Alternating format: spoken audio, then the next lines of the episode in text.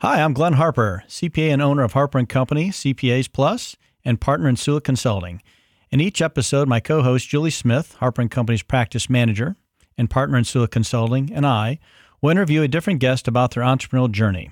The podcast features interviews with business owners, aka entrepreneurs, who bring intriguing and entertaining clarity to the entire entrepreneurial journey, giving others confidence to build their business. Our goal is to provide actionable value to you, the entrepreneur, to help you do business or build a business. Every entrepreneur deserves to enjoy the journey. Learning from others offers valuable insight and inspiration.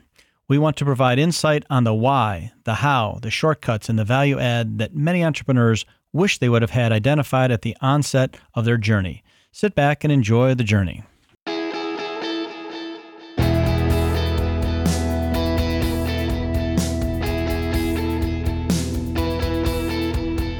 Hello, everybody. This is uh, the Harper Plus uh, podcast. I'm making entrepreneurs great. This is Glenn Harper, This is Julie Smith.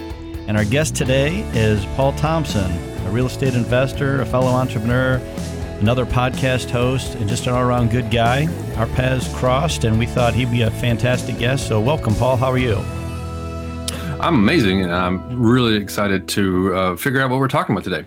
Well, I can tell you this: the the first thing we have to get out of the way, we got this elephant in the room, and and uh, looking at your bio, uh, rumor has it you used to be an engineer. Or do you still have those tendencies? I got to get that out of the way. No, no, no. Um, I I needed a job at a college that paid money. So, and I would happened to be good at math and science when I was in high school. So I found myself in engineering school and ended up working um, as an engineer for 15 years, 17 years, I guess, in the corporate world before I realized that that wasn't my calling. That had to be horrible. It had good spots and bad spots. um, corporate America can um, just they they just uh, wring wring you out and just leave you out to, to dry whenever they decide it's not you're not worth it anymore.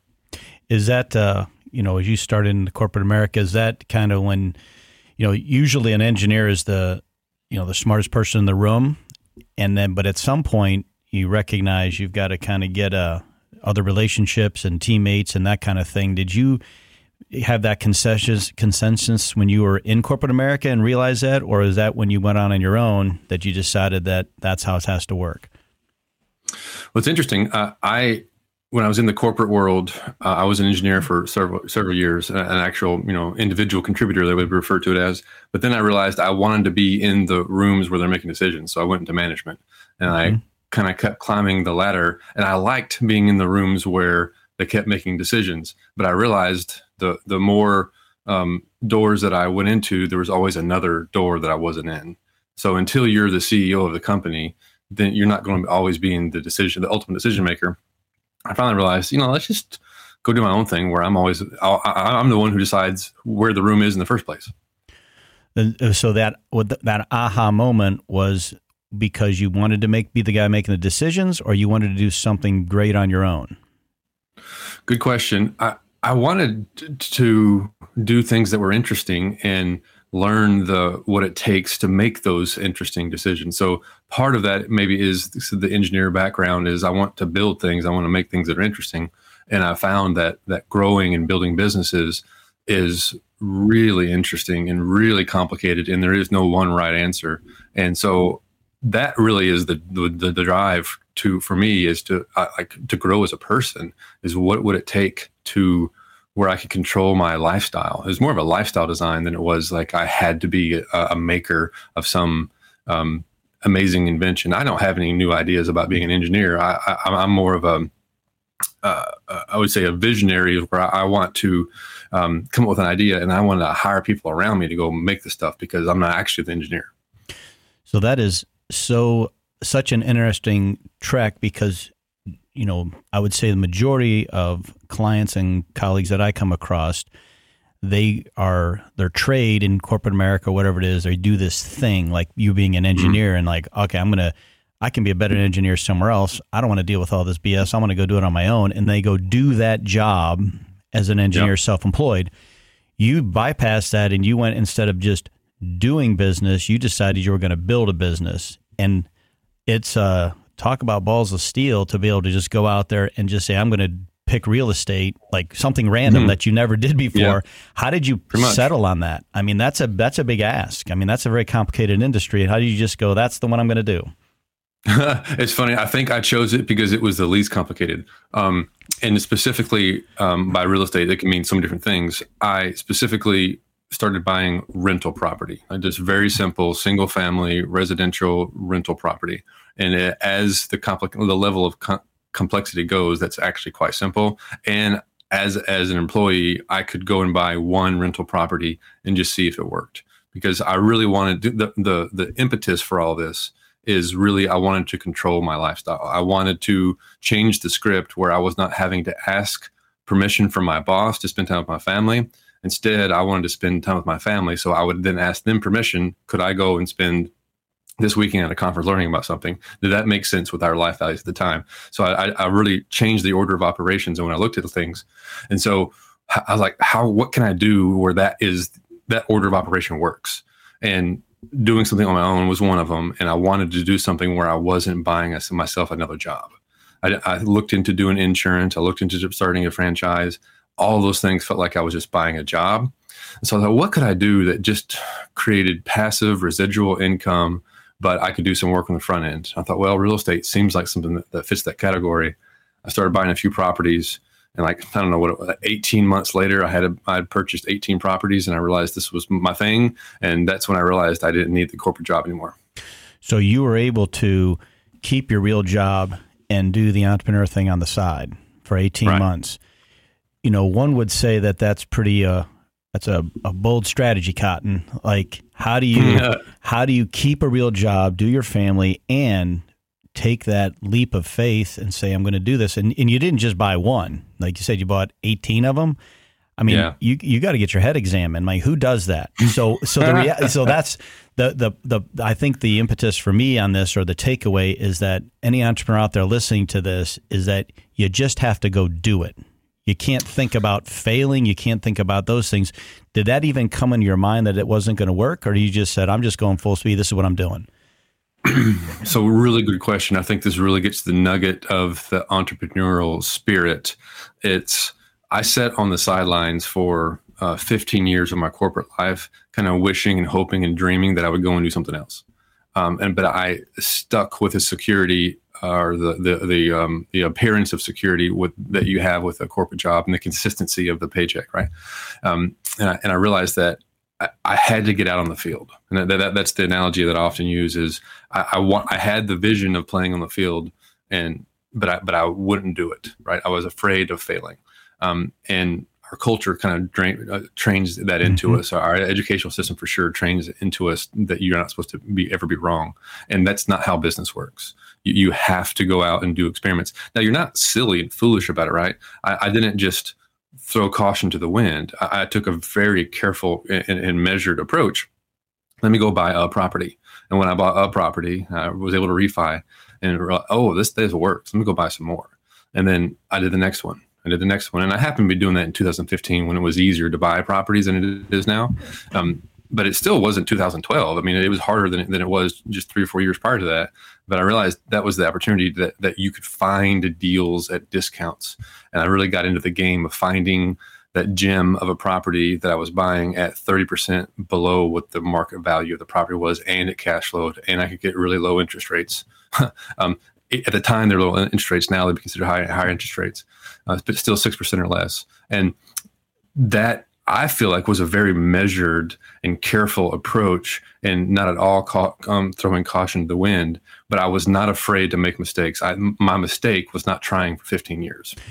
You know, it's funny though, timing is everything. If you'd have started this in 2005, 6, 7, 8, when yeah. everything blew up, who knows what could have happened. You could have um, right. still had the same great strategy and weathered the storm, and you'd have even greater opportunities. But everything happens for a reason, right? But mm-hmm. would you would you um, when you made the jump out on your own? Did you have like uh, a mentor or somebody that was coaching you through this, or did you just say, "Well, I got to figure this out on my own"? Good question. So I very early learned or heard the advice: find a mentor, find a mentor.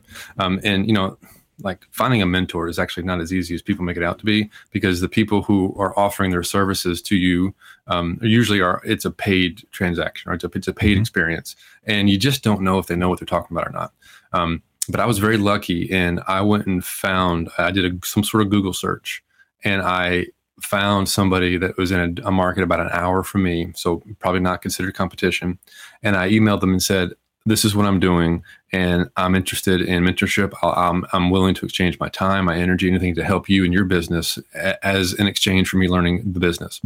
Um, and he is a very interesting story.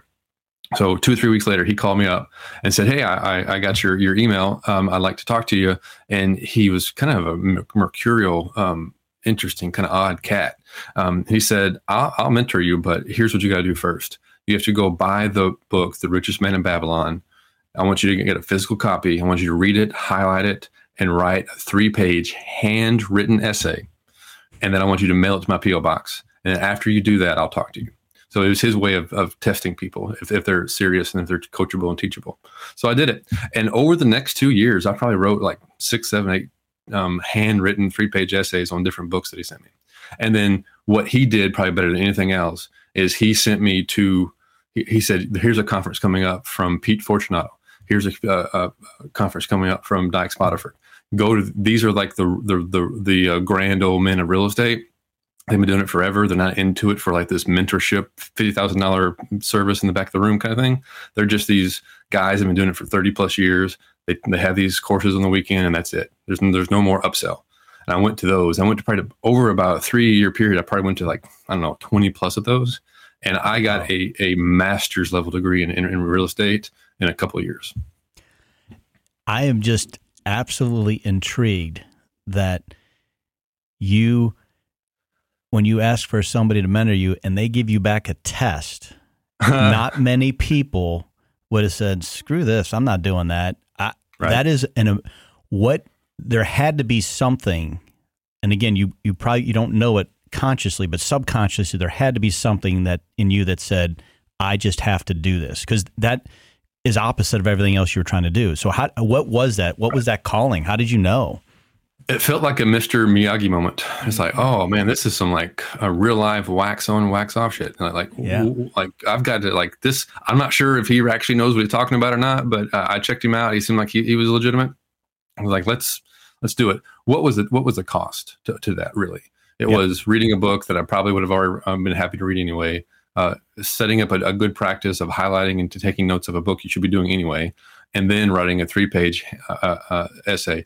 Um, which I did not enjoy the handwritten part of the essays. That was horrible, but that was a test for him. That was like I, I even further further into it. I could ask him like, okay, well, you know, I've done these handwritten ones. Are, are you ready for me to just send you a report? And no, I want them all handwritten. Did you have okay. to do in cursive or print it? He didn't. that, that was not part of the specifications. He okay. I was like, if it's cursive, it'd be over no one could read Glenn's handwriting, is why. So he would have had this three page essay, and no one would have had any idea like, what was even on that. Are these hieroglyphics? What are you doing?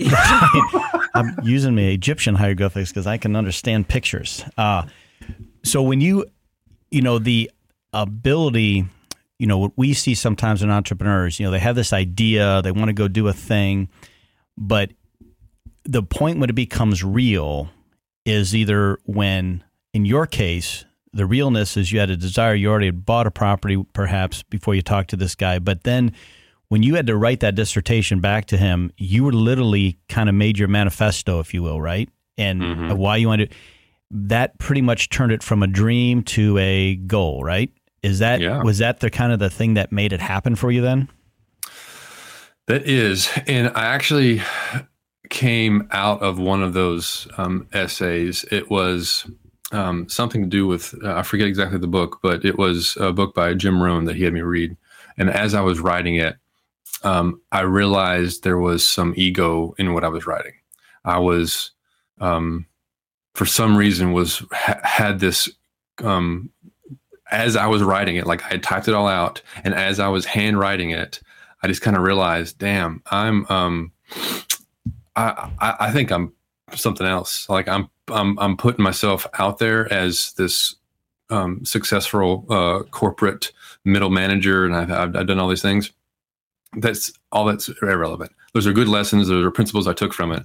But I was I had to let go of my ego and be vulnerable and be willing to not know what I'm talking about in this new world. And part of that exercise helped me consciously come to that realization. Literally, as an engineer, that was your aha moment, literally, when you mm-hmm. realized mm-hmm. that you didn't have to know it all and right. you could you have to put yourself with a team around you and hire your experts how after that with this guy started mentoring you did you did you like you know the trifecta of a business owner is you know or an entrepreneur you you want your cpa you want your attorney you want your banker you want yep. your appraiser you know in your case uh, you probably want some kind of motivation or, or you know counselor of some sort when did you start putting that team together hmm, that's a good question especially on the the attorney and cpa front so um, that that's I know you probably uh, resonate with this. That's a can can be a very difficult thing to figure out when you need it and at what level you need those services. So I found the banker and I found the um, uh, let's see which what would you say I found the uh, appraiser appraisals attorney. and I found the realtors, um, but I, I didn't deal with the attorneys or the CPAs too much early because when you're first getting started, you don't actually need those services that much because you're not making money. Um, uh, it's not until you start making money that you realize, okay, now I'm, I've actually done some things. I've actually had some expenses. I've actually bought some properties. Now I need to file taxes. That, that's that's when the CPA comes in. And with with the attorney, unless you're doing you're messing something up i mean like a lot of the state contracts we're just using state contracts anyway right? So it's not even that that complicated from a real estate perspective. Um, it's when you start having multiple entities uh, that's when you pull in your accountants and, and, and, attorneys. And it's very interesting dynamic that I, as a business owner I, I, have a difficult time talking to attorneys and, and accountants because um, you can't get your attorney and accountant in the same room together and so they tell you opposite things like they're looking at, at your situation through a different lens and it's really hard to find um, a, a business oriented accountant or attorney that can kind of see the bigger picture and kind of nudge you along, along the right ways. And that's really not their function. They're not there to be a business coach. So you have to kind of take aspects of the uh, legal entity structures. You get to aspects of tax, um, you know, legal tax avoidance, right, um, or tax mm-hmm. optimization strategies, and you have to take the um, like what do, what do you want to accomplish as a as a business, and kind of gather these these these three things together and I found the first couple years that was the most difficult part of the business, not the real estate part. Doing real estate turned out to be kind of easy. Mm-hmm. It was being the the business owner and knowing what kind of lever to pull at the right time was what was I had the hardest time understanding because there's very little that's taught about that. Well, I think uh, that just you know uh, really really pisses me off, and, and the reason why it does is because the perception on everybody's industry. And I was I was busting a little bit on being an engineer, but you know the the yep. same thing goes through as being an attorney, being a CPA. People think this is what you do, and a lot of times that is what you do, but it's not really what you do. And you were your experience with the CPAs or accountants were transactional and just right. regurgitating data and putting on a form. You never had a, an advisor, a right. business advisor as a CPA to kind of coach you through that because you know, in the old days, it was all about, hey, we'll, we'll we can ask for forgiveness and fix this and go back and undo this and make it right. But now you kind of got asked for permission with the new code, right? So mm-hmm. that architecture of setting that up and working on it, that is what you know uh, we're trying to do in the industry is to help clients and other entrepreneurs recognize that you need to have those deep, high level conversations right away because mm-hmm. that's going to start putting the entrepreneur in a position to kind of understand their space, what they should or shouldn't be doing, how they got to monetize it, how they got to account for it. You know, how do they make money in that before they go and fall on their face and figure it out later and you're just picking you're just doing transactions so it's unfortunate that you didn't get that at the beginning because it would have been uh, a life changing we we say that that's the shortcut that saves somebody you know five seven ten years oh. of anarchy I so agree with that. Uh, um, if if anybody's listening to this, you need that business strategist, and it's really handy when they're a, an accountant and or an attorney as well, so they can give you advice on those aspects of any business that you're in as well, because you, you have to solve for both of those. And if you try and just talk to an attorney about legal matters and just talk to an accountant about uh, tax matters, and and then try and like take that information because an, an, attorney will tell you to never do anything because it's, it's risky, oh, yeah. right? And an accountant will say, well, it just, just depends on what you want to do. Just tell me, just tell me, and I'll I'll I'll, I'll file it for you. You know, like well, what nope. should I be doing? Well, that's what the business, as a business owner, that's what you need to figure out. And you need that business strategy on the front end that it, and then have a legal and tax strategy that aligns with that. Yeah, we see that, you know, the order that we like to see it. Um, and when we talk to the most, you know, I don't want to say the most successful because it's not about the money, right? It's about the process. Sure. It's about having fun. It's the journey. It's all those things. But it, it ends up being that you kind of build what you're trying to do and kind of map that out and then you go to the attorney and say, "How do I protect myself legally?" People mm-hmm. want to do it backwards. They'll go to the attorney, but they don't even know what they're trying to build yet, and right. the attorney just doesn't know what that means. Then, so yeah, it depends. It depends. It, right? Always, depends and the attorney's like, "Oh, you can't do this," and it's like, "Wait a second, no. It let's define what it is we want to do and what that makes sense financially, tax wise, and all those things. Then execute that with the attorney. Then the entrepreneur can go, oh, well, they we can turn them loose. The the entrepreneur, like for you, you know, in real estate or anything that you might be in, it's trying to find that price point, the margin, the return on your investment, all those things. When did you determine as an entrepreneur that was it a return on investment on, on your rent roll? Was it on flipping a property? What were, what were your matrices that you were trying to determine to decide if that property was worth it? How did you come up and figure out those calculations? Okay, so when you're you're looking just like you said when you're looking at um, running a business like you you, you want to figure out what your angle is. Like like mm-hmm. where are you adding value and where is the margin where's the profit opportunity right? Um, and so i wanted to replace my income first. Like uh, building wealth was nice but i wanted to be able to buy my freedom back buy my time back so that i had the freedom to go figure out do the things that it took to build wealth. So for me it was cash flow. I wanted to buy properties that had a certain amount of cash flow. I want to have as little cash in those properties as, as I could so I could turn my money. So I would buy a property and then I would want to get a uh, do a do the BRRRR method or you know buy and refi and I wanted to get the refinance and get most if not all of my money back and so I was into it for um, zero dollars, which you know is a uh, you know greatest infinite, goal ever. Yeah, right. Infinite cash cash cash return. But I wanted it to cash flow when I did that, so I didn't want to borrow so much that I was like just breaking even. Was the point in that? So um, I, I wanted to have you know two hundred dollars of true net net net cash flow per door or per unit that I that I purchased, so that every time I was buying something, I was adding a cash cow into my portfolio of at least two hundred dollars per month. Beautiful. How long did it take you to um, build the model so you could scale this thing? I mean, you obviously had to figure that out within the first probably three, four deals before you got to mm-hmm. 18. Mm-hmm. But how how many did you have to go? Oh, son of a gun! I missed that one up. And it, how many times you have to fall forward?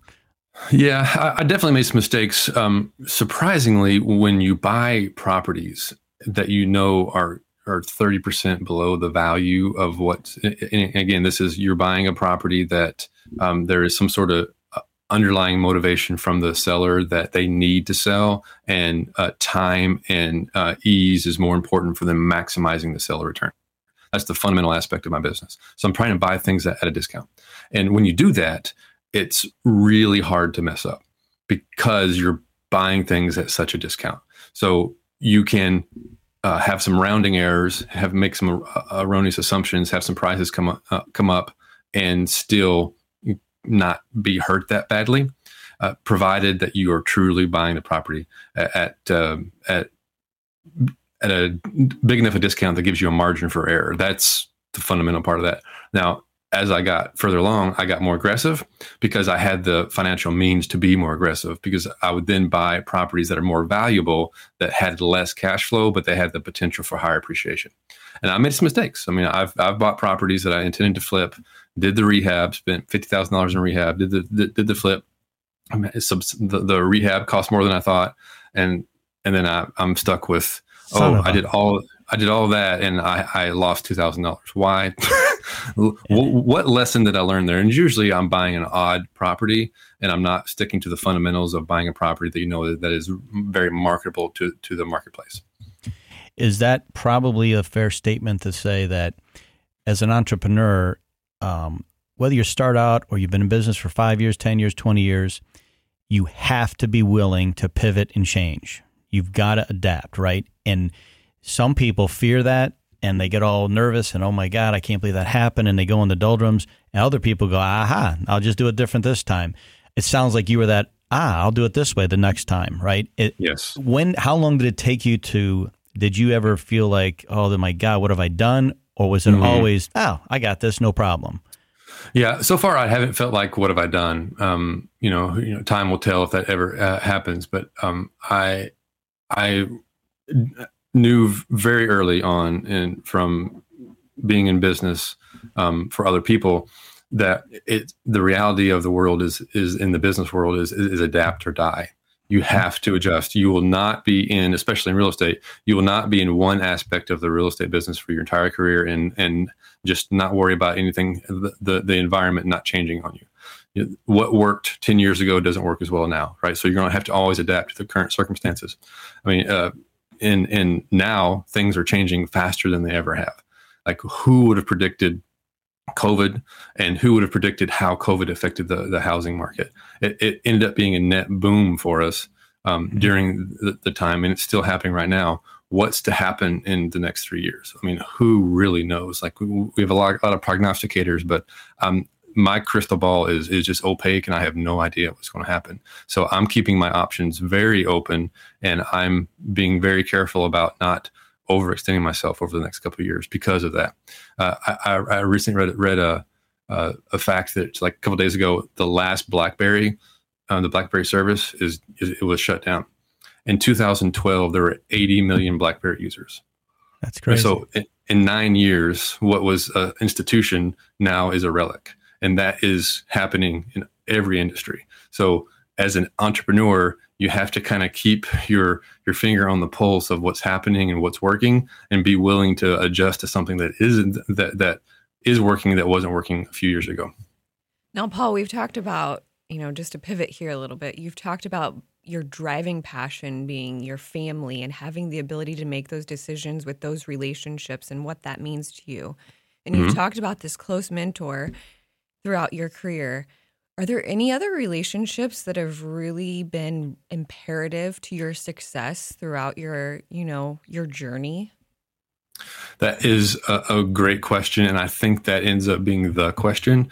I did not go into real estate or entrepreneurship for relationships.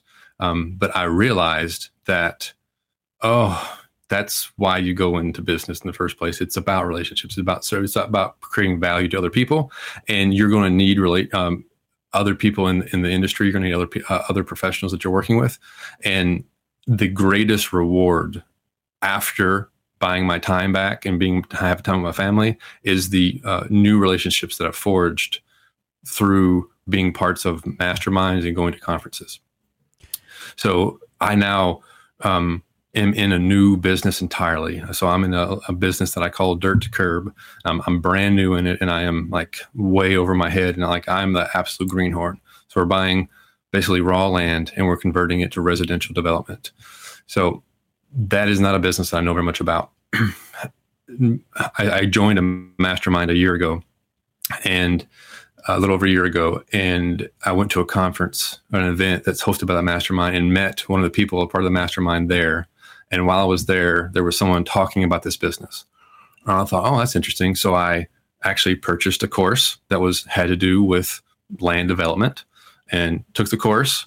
And me and this buddy that I met there, we kind of sunk up and started a new business. And last November, like three months ago, we purchased a new tract of land in the DFW area, which is not was not in my plan for 2021 at all. Was to be in the land business or to buy land whatsoever. But it, it, I feel like it's a blue ocean strategy, and I, I'm currently in, in a in a very transaction heavy red ocean strategy. Uh, where I'm trying to find a discount, and it's so hard to find discounts now, and it's so hard to, to d- deal with single family situations, and it's so much more difficult. This um, raw land scenario is just a completely different level of conversation, and I would never have been able to even be aware of that business or have access to the kind of professionals that I needed to work with had I not been a, part of that mastermind to begin with.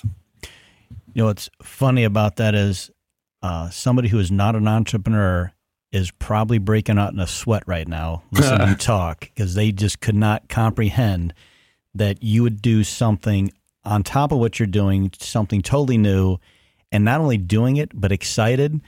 It's fun and it's just it's looked at as an opportunity not yeah. as a stressful situation. That mindset is so hard for people to tap into for themselves. Like, and it sounds like you probably always already had that in your your program that way way back in the day. It just took a while for it to come out because your obligations and your responsibilities and the right timing. Is that a fair statement? Yeah, I, but I would not characterize myself as the classic entrepreneur that had that sold candy when I was, you know, in fifth okay. grade or something. No, I, I'm I was extremely shy. I was. Um, it took me a while to kind of come out of come out, come out of my shell, um, and I never had like a, a business drive or a, a, potential acumen for or interest in business. Um, I, my my initial motivations was I was broke, um, and I didn't have a lot of money, right? And I, I um, needed. I wanted a path towards a, a means of getting a, a respectable working wage that allowed me to have a, a, a basically upgrade my social economic status from where I, where I grew up. Um, and it wasn't until I got into that that job that I realized that I had some some some talent, some skills, some things that I could go do in the world. Um, and I kind of took me a while to develop. But no, I would say I I am not the kind of person who would jump in and do what you just described as far as you know getting into a land business that I wasn't that familiar with until recently, until I realized that I, I had to build that mindset that if you want to realize your dreams, you're going to have to go and do it. And if you um, are making decisions based on fear, you're always going to find yourself lacking at the end, right? So, finding a way to overcome those in, inherent fears that we have that, that just your your primitive mind trying to protect you um, is something that I have I've had to overcome because I, am I would characterize myself as a risk averse person when I was in the corporate world and I realized and the, the, that was just like another phrase for uh, I was afraid to fail.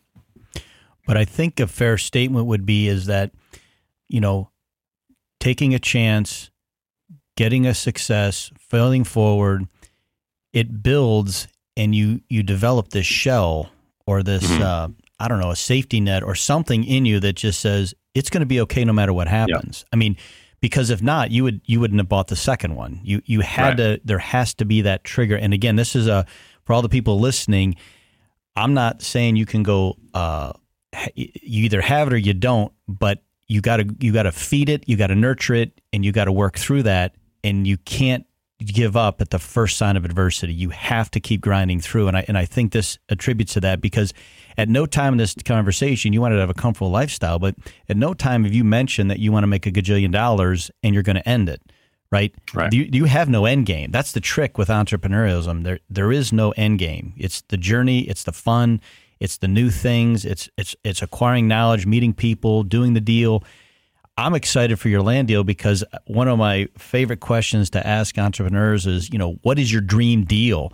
I don't yeah. know if this land deal is a dream deal per se, but it certainly is something that's going to probably, after you do this one and you're successful at it, what do you think is the next deal? Is it going to be, assuming that this will be successful, because it will be, is it going to be a bigger development? Is it going to be a commercial development? Is it the special property in downtown Manhattan? Is it a South mm-hmm. Beach property? What, do, what is your dream deal that if you could just do that, you'd be like, wow, I, I just hit the peak? So great question. So th- I'm going to answer this in, in two ways. So one is that my, my dream deal is developing um, a, a, a property that uh, kind of creates community and allows um, me to host events there and it has um, uh, sufficient space to have uh, recreation and have people come and stay kind of like an event center kind of thing but but i live there. That's like my in in state place that i want to be in five ten years.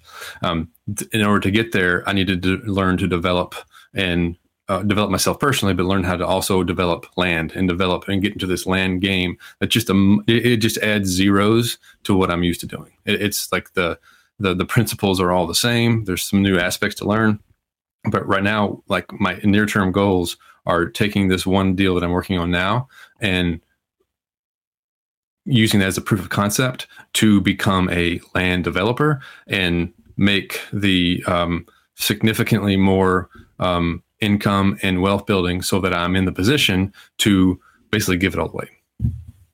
That's fantastic. Do you have, is your uh, family involved in the business with you or do you keep that separate?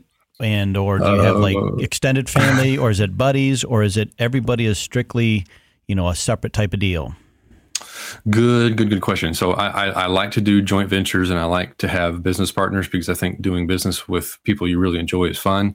Um, my wife is um, somewhat involved in the business. She has little aspects of it, but she she is not the the the grand big big thinker. She likes to like we're doing this thing where we're working on midterm rentals where we're taking our existing rental portfolio and renting them out to traveling nurses. And so she's really enjoying uh, working on those properties, getting them furnished and decorating them and having them a, a, nice place for a traveling professional to come and stay at one of our properties for you know a three month to six month uh, uh, work cycle. That's something that she's interested in. Um, but she does not want to be in like the the details of the land deals mm-hmm. and uh, raising money. Uh, she has no part of that. Wants no part of that. Um, but i have business partners on these others uh, uh other activities. And i really enjoy um, the kind of like the EOS um, system of looking at a business creating the business um, and the meeting structure and the business structure and the entity structure so that we have a single clear focus goal and working on that and doing that with a with a, a, team and a team member that is has equity in the business is something I, I really enjoy. So that's typically how I, I, structure things. How long ago did you implement like that EOS and with the strategic partnerships? Was that something you did on the tenth deal, the twentieth deal, the fiftieth deal? When did you say, "Oh my gosh, this is definitely way easier that my partners are bringing me value versus giving mm-hmm. me money"? When when did that happen? So probably about three or four years into it, okay. I started implementing the um, like a a small company's version of EOS, mm-hmm. um, that operating system where you have this, you know, the the daily huddles, and you're you're, you're like you have a focused purpose for every meeting, and meetings are actually fun to attend, and versus these like long drawn out things that don't make sense. Um, and then using uh, a profit first like system for the accounting is um, was very helpful. So that I, as an entrepreneur, I was I I, I fight the the the if I see cash in a bank account, I want to go. I want to go invest it, and I got to realize that that's, that's a good okay. portion of that money. a good for. portion. a good portion of that money is is not investable right now, right? Correct. So, hmm, be, be, careful because you, you, get yourself in a cash cash crunch too quickly uh, or very easily, and then very quickly you can turn find yourself in bankruptcy if you're not careful. Do you uh, do you not just sometimes just sit back and wish you had have back in corporate America and have a, a meeting to determine if we're going to have a meeting and then have another meeting to determine what that meeting is going to be about. And then we're going to oh, have another meeting and then you go to the meeting and never have the meeting. And then, I mean, don't you miss those days a little bit? Hmm, I don't miss that aspect of the business at all, and that is, I mean, anybody who's lived in the corporate world resonates with that so so uh, clearly. Um, I, I, do miss uh, the camaraderie of the the people in the larger teams. My, my teams are very small, and we're super tactical, and um, we live in a COVID world now, and um, we we don't everything's on Zoom, right? So, um, which has its benefits, but I, I miss having those intimate um, like business structures where where you have this common goal and you're going to work on it. And so to ha- help solve for that, I actually host events now. I did my first one last last fall, where I host events. People who are in my mastermind, people who are in my community, can come and we actually work on our business strategies. We go through the EOS system. We go through our our nine day goals, and we plan out our five year vision and kind of work our way back into it. And I find that very rewarding. That's a part of the business um, environment that I liked was being that strategic thinker and putting together a plan. So I just help other people do that now in their businesses, and I get that that feeds that part of the biz of the world that I that I miss from the corporate life. Is that is that more of a there a fee for service? Or is that more you mentoring people? Um, I, I, guess I am um, serving as a mentor in that in that uh, sense, but it's really just a, a, um, the mastermind people who are part of the mastermind. They it, it's a monthly membership, um, but the event is open to anybody who wants to come, and and there's a lot of people from the mastermind there, and so you, you see this very close group of people who are kind of going through business together in our individual ways, but we all know each other's businesses and we help each other, um, and so just going to the uh, event is just the, the the the price of the event. You know, it's so hard to find uh, like-minded people and not have the paranoid schizophrenia that somebody is going to steal your idea, right? You know, right. you have a unique superpower that makes you who you are, and helping others is kind of a cool thing to do because you wouldn't have got where you got without somebody helping you.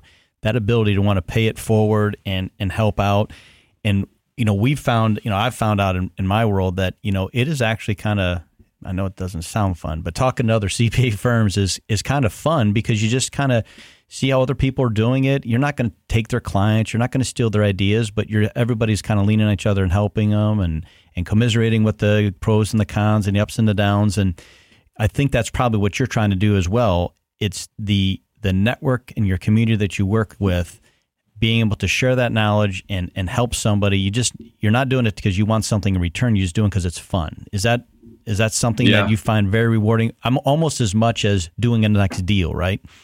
Yes. To me it feels like the, the, the next deal because i very much am a deal junkie and i like to chase like a, uh, some sort of uh, land deal or a deep discount somewhere.